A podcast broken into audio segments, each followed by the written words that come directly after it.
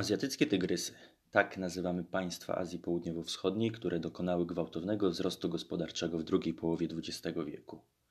Daleki Wschód to kierunek odległy, ale od zarania dziejów też przyciągający kupców i handlarzy. Dzisiaj wcale nie jest inaczej. Wejście na rynki azjatyckie staje się ambicją coraz większej ilości firm. Dzisiaj poznamy trzy kraje: Koreę, Tajlandię i Malezję. Dowiemy się, jakie są azjatyckie tygrysy, co lubią, jak je oswoić i jak się z nimi zaprzyjaźnić. Trzy różne państwa, trzy różne kultury i systemy wartości. Jak je okiełznać i jak je zrozumieć? O tym opowiedzą kierownicy naszych zagranicznych biur handlowych.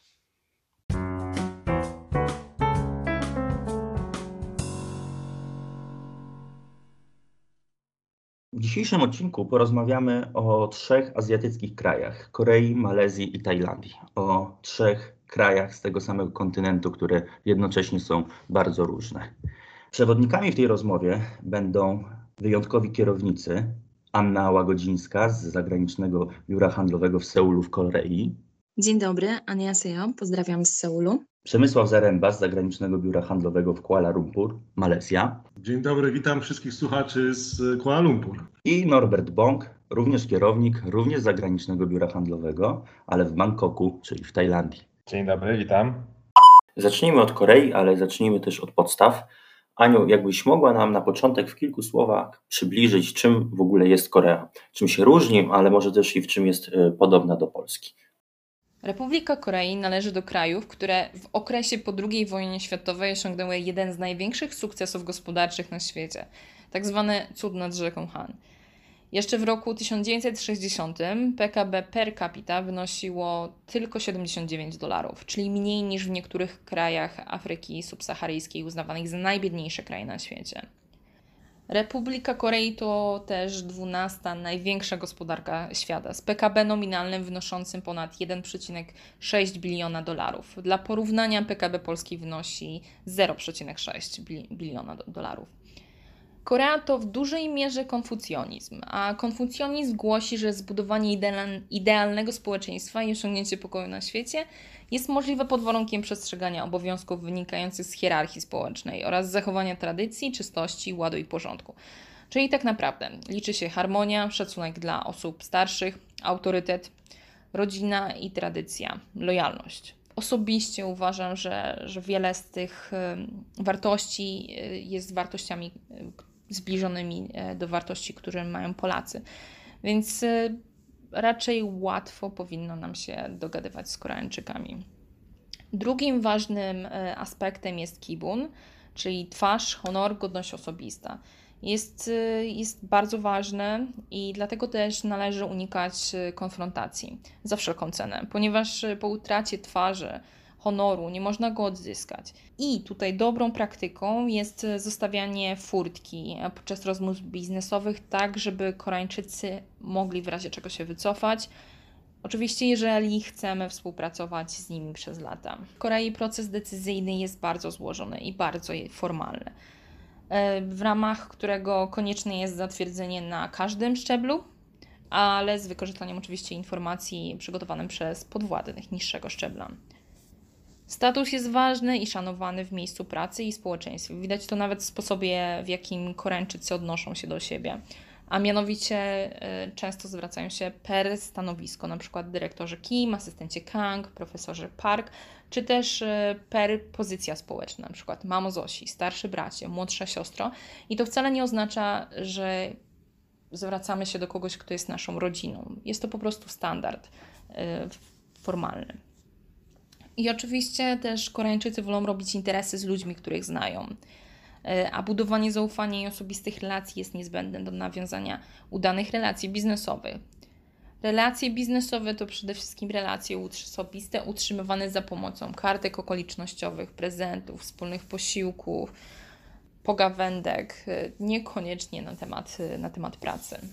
Jeszcze może krótko o powitaniu, czyli koniecznie skinienie głowy, i uścisk dłoni wykonujemy obiema rękoma, czyli podtrzymujemy przedramię e, prawej dłoni lewą dłonią. To może tak na, na razie tyle, żeby nie zajmować całego czasu antenowego. E, oddaję głos do studia Palich. Skoro konfucjanizm jest takim elementem rozpoznawalnym dla Korei, e, Przemku, czy jest jakiś odpowiednik, taki element, który spajałby albo opisywałby e, kulturę, również kulturę biznesową w Malezji? Jak najbardziej jest i postaram się to pokazać Państwu na przykładzie zróżnicowania etnicznego i kulturowego e, w tym kraju. Ale zacznę z innej strony. Zacznę od ciekawostek, e, bo jestem przekonany, że słysząc nazwę Malezja, pierwsze skojarzenia, które pojawiają się w Państwa głowach, to przede wszystkim słynne bliźniacze wieże Petronas Towers w Kuala Lumpur. E, zacznijmy właśnie od tych bliźniaczych wież, które, co ciekawe, w latach 1998-2004 były zresztą najwyższym budynkiem świata i chociaż zaprojektowane zostały przez architekta z Argentyny, to łączą sobie e, nowoczesność wraz z architekturą islamską. Zresztą imponująco wznoszą się nad centrum Kuala Lumpur. I mówiąc o różnicach kulturowych, e, przede wszystkim warto zacząć od tego, że jest to kraj e, bardzo zróżnicowany kulturowo i wieloreligijny, chociaż dominującą religią jest islam ale pozostałe religie, takie jak buddyzm, chrześcijaństwo czy hinduizm, też wpływają na życie społeczno-kulturowe i polityczne tego kraju. Malezja, jak już wspomniałem, jest krajem większości muzułmańskim i około 62% ludności wyznaje islam. Wieloreligijność pozwala natomiast pozostałym religiom na pokojowe współistnienie i współtworzenie Federacji Malezji. Stąd też niemalże 20% populacja buddystów, czy ponad 6% społeczność wyznawców hinduizmu. I z tym związana jest też wieloetniczność Malezji. Kolejna charakterystyka tego kraju. Bo na przykład spotkamy się tutaj z pojęciem bumiputrów. Bumiputrzy, czyli ta społeczność, której częścią są między innymi wyznający islam Malajowie, ale też e, mieszkańcy pochodzących ze stanów Sarawak i Sabah, które znajdują się w malezyjskiej części Borneo.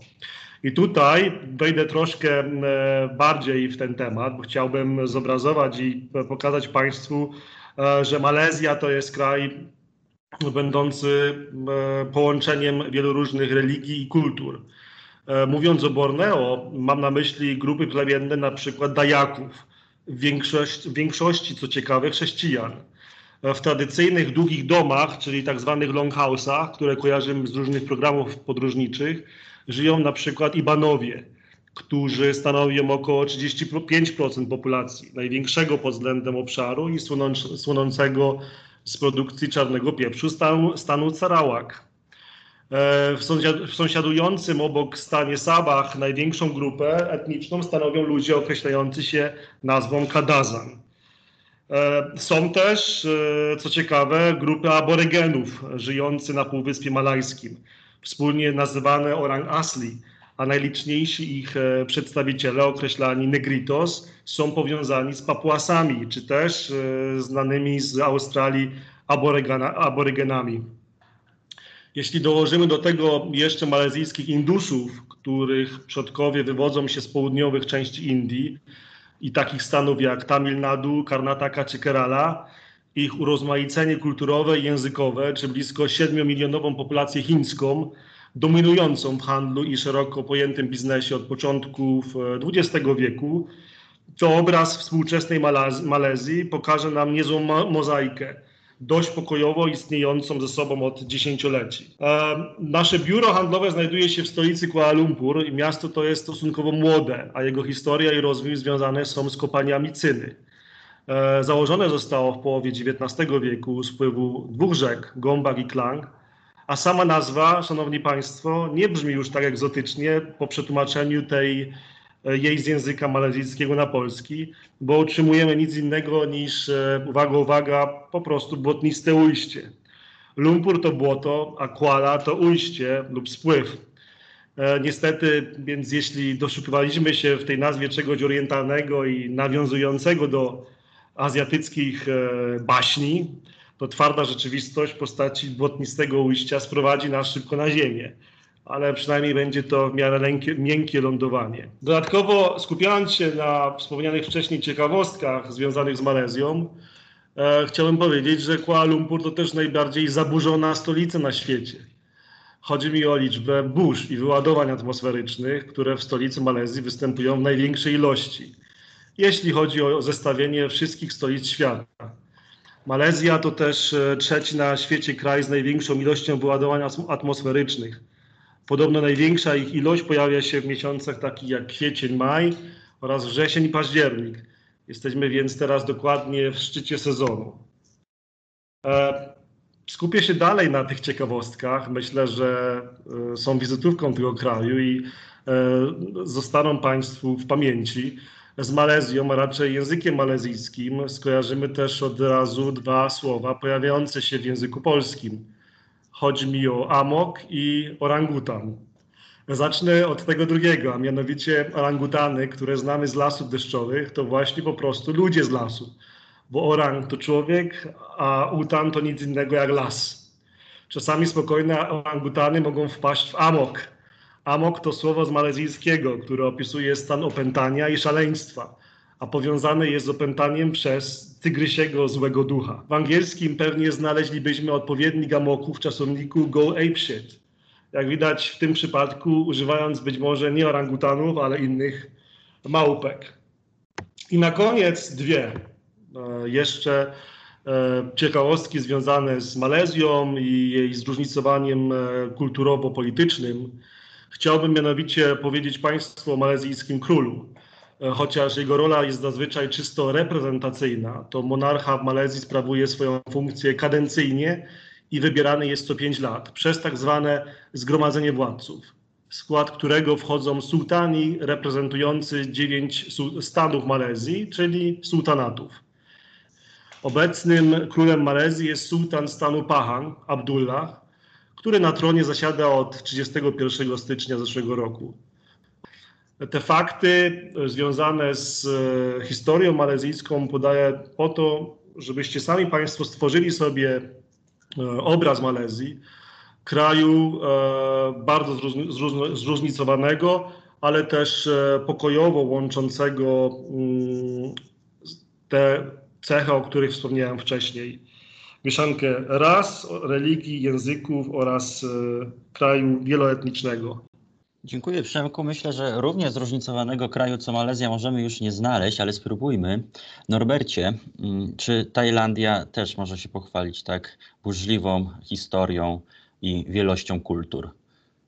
E, wielością kultur na pewno nie. Tutaj e, raczej nie dorównujemy Malezji.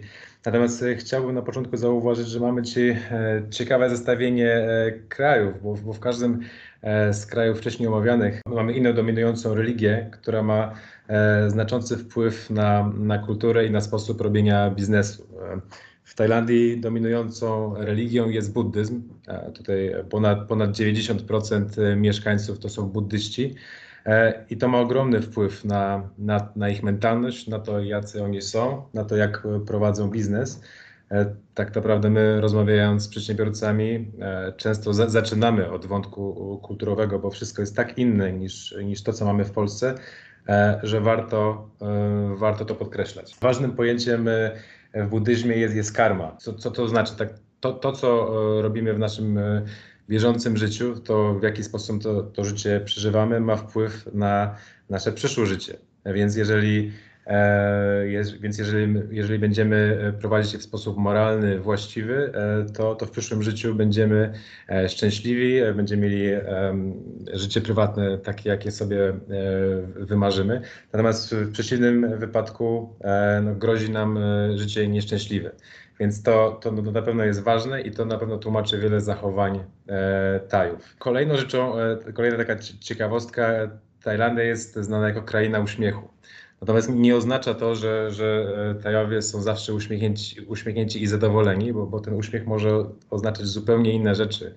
E, rzeczywiście to może być związane z, z, ich zadowoleniem, ale równie dobrze może być z, związane z zakłopotaniem e, i to dla dla przedsiębiorców z Polski, ale, ale, ale nie tylko, w ogóle przedsiębiorców e, z zagranicy, jest często e, bardzo dużym wyzwaniem, bo tak naprawdę e, rozmawiając z drugą osobą, nie zawsze wiemy, czy to, co mówimy, spotyka się z aprobatą, czy, czy wręcz przeciwnie, bo, bo nasz rozmówca z Tajlandii może być zwyczajnie zakłopotany, może nie wiedzieć, co, co powiedzieć. to, to jest pewnym wyzwaniem w biznesie. Tajowie dążą do E, do zachowania spokoju. E, czyli, czyli w rozmowie często e, będzie unikanie, będzie unikanie emocji. Bardzo ważne jest też zachowanie twarzy, czyli to samo, co Ania wspominała, jak wygląda sytuacja w, w Korei.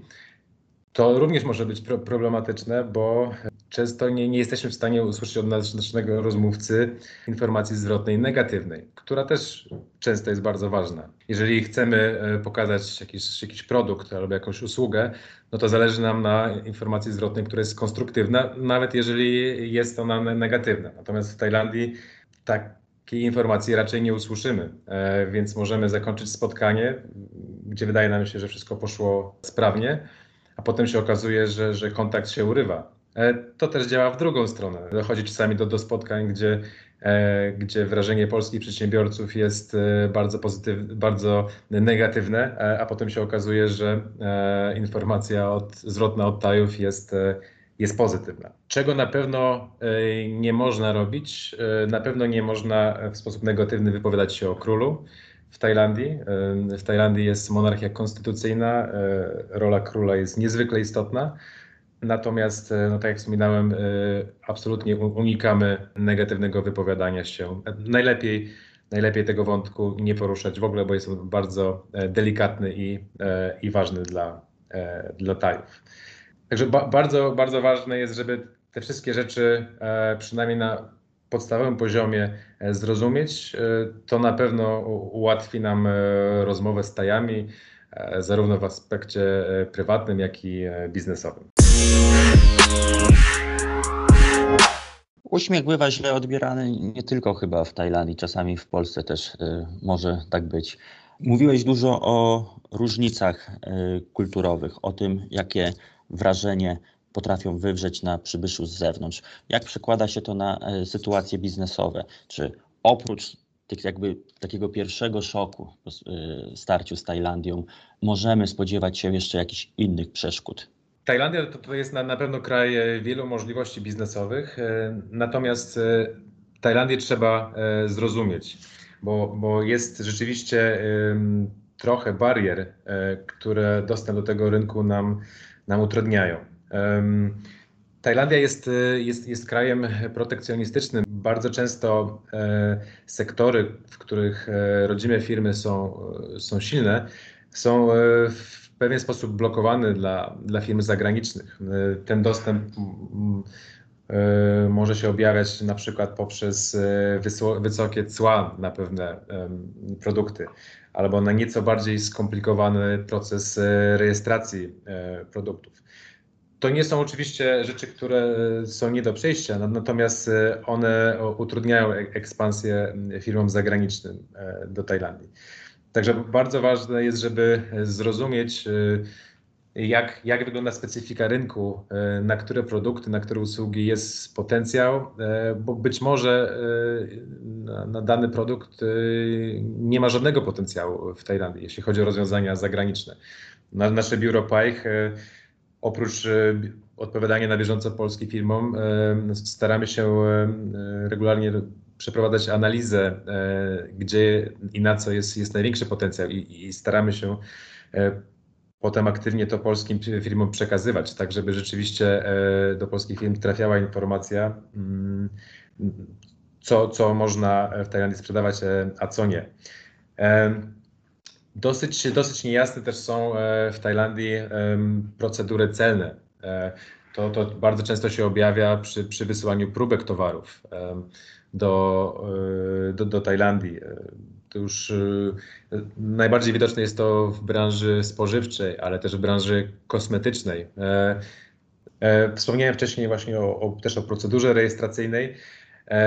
My tutaj bardzo często staramy się wspierać polskie firmy, zwłaszcza, zwłaszcza z sektora kosmetycznego bo na pierwszy rzut oka y, może się wydawać, że, że, ten proces jest dosyć skomplikowany, y, natomiast jak już się bardziej wejdzie w szczegóły całego procesu, to, to okazuje się, że wcale tak do końca nie jest. Więc, więc na pewno tych, tych barier trochę jest. My, my tutaj na miejscu jako biuro PAIH staramy się wspierać polskie firmy tak, żeby, żeby te, te bariery pokonywać. Aniu, a powiedz nam proszę, y, czy w Korei, w kraju, o którym mówiłaś, że jest bardzo uporządkowany, czy tam możemy spotkać się z jakimiś przeszko wyraźnymi przeszkodami, z czymś, co moglibyśmy określić właśnie mianem barier w robieniu biznesu na miejscu? A jeżeli tak, to jak sobie z tym najłatwiej poradzić? Kamilu, dobre pytanie. Bariery są, ale jednocześnie ich nie ma. Jeżeli podejdziemy do tej kwestii kulturowo, to Koreańczycy, tak jak w przypadku Tajlandii, starają się chronić swój rynek. E, I tak zwany patriotyzm gospodarczy jest dość silny, więc jeżeli Koreańczyk ma do wyboru zakup danego produktu koreańskiego lub zagranicznego, jeżeli różnice pomiędzy produktami nie są e, znaczące pod względem jakości, to z pewnością kupi produkt koreański. I jest to też dojrzały i wymagający rynek. Co nie oznacza, że nie mamy szans na rynku koreańskim, wprost przeciwnie, gdyż Koreańczycy szukają też czegoś nowego, innego, e, czegoś świeżego i, i bardzo korzystnie postrzegają produkty z Unii Europejskiej, w tym z Polski, chociaż niestety brand Polska nie jest tak silny jak na przykład Made in Germany, ale pracujemy nad tym. E, Korea ma podpisaną z Unią Europejską, czyli jednocześnie też z Polską umowę o wolnym handlu, e, a celem tej umowy przede wszystkim jest niwelowanie barier i uwolnienie rynku, ułatwienie dostępu do rynku koreańskiego Europejczykom i europejskiego Koreańczykom, e, dzięki czemu na wiele produktów jest zerowa stawka celna. Oczywiście nadal istnieje wiele kwestii, które wymagają dopracowania, ale w miarę na bieżąco są prowadzone różnego rodzaju konsultacje między stronami umowy celem doprowadzenia do e, stanu idealnego. Jest to oczywiście trochę niekończąca się opowieść, ale widać z roku na rok e, dużą poprawę. Ponadto język, ponieważ e, wszystkie przepisy są w języku koreańskim. E, przepisy są też często zmieniane, często są aktualizowane, a niestety aktualizacje prawodawstwa koreańskiego w języku angielskim są publikowane z bardzo dużym opóźnieniem. Także trzeba znać język albo mieć partnera, który mówi po koreańsku. Chociaż tutaj też e, my staramy się pomóc firmom. Oczywiście nie tłumaczymy dokumentów, bo nie jesteśmy biurem tłumaczeń, ale pomagamy firmom zweryfikować dane kwestie i zrozumieć dane zagadnienie czy też przepis. Tak naprawdę Korea jest rynkiem otwartym, czyli warto próbować, warto się e, z nami kontaktować, warto się nie poddawać, ponieważ jeżeli wspólnymi siłami uda nam się wprowadzić Państwa produkt na rynek koreański, oczywiście w pierwszej kolejności e, znalezienie rzetelnego partnera biznesowego dla Państwa, który pomoże w tym procesie, istnieje duża szansa na stabilną sprzedaż i sukces na tym rynku. Takie koreańskie bariery Schrödingera. Trochę są, trochę ich nie ma. Jakby były jednak zbyt wysokie, to po to przecież istnieją nasze zagraniczne biura handlowe, z którymi zawsze mogą się Państwo skontaktować. A teraz przenosimy się jeszcze na chwilę do, do Malezji. Przemku, kontynuując temat, czy są jakieś inne zagrożenia dla polskich przedsiębiorców w Malezji niż tygrysi złych duch? E, dobre pytanie i ja teraz e, odno, odniosę się do tego, o czym wspomniał Norbert i Ania e, i przełożę to na sytuację w Malezji. Więc e, zacznę od języka. I język, w przeciwieństwie do tego, co, o czym wspomniała Ania, e, nie jest problemem, bo poza oficjalnym malezyjskim angielski jest w powszechnym użyciu i zdecydowanie jest językiem biznesu. A to duże ułatwienie. E, ciekawy wątek podjęty mm, i dotyczący patriotyzmu gospodarczego, który jest e, coraz silniej widoczny również w Malezji i nasila się zwłaszcza w ostatnim okresie kryzysu gospodarczego, więc e, warto o tym pamiętać, co również jak w sytuacji rynku koreańskiego nie oznacza, że powinniśmy się mm, przestraszyć i zaprzestać działań, nie próbując ekspansji na rynek e, malezyjski. E, podobnie jak wspomniał Norbert, procedury celne związane mm, między innymi z e, próbkami. Kolejny aspekt barier przy wchodzeniu na rynek to certyfikacja halal. Malezja, jak pamiętamy, jest krajem muzułmańskim, więc z tym związane jest czasami przy niektórych produktach e, konieczność przejścia certyfikacji halal. Jest to proces e, czasochłonny, wymaga skrupulatności na przykład w przygotowaniu dokumentacji. A jeżeli dołączymy do tego na przykład specyfikę działania urzędów malezyjskich, które od razu powiem nie działają zbyt błyskawicznie, a urzędnicy często podejmują decyzje według własnego uznania, to mm, pokazuje, że faktycznie ta sytuacja pokazuje, że mm, trzeba dużo samozaparcia, opanowania e, i wchodzenie na rynek malezyjskim będzie e, dla nas e, swoistym testem charakteru. Tyle, tyle z mojej strony. Jak Państwo słyszą, mamy do czynienia z trzema bardzo różnymi krajami, z trzema różnymi krajami azjatyckimi, z Koreą, Malezją i Tajlandią.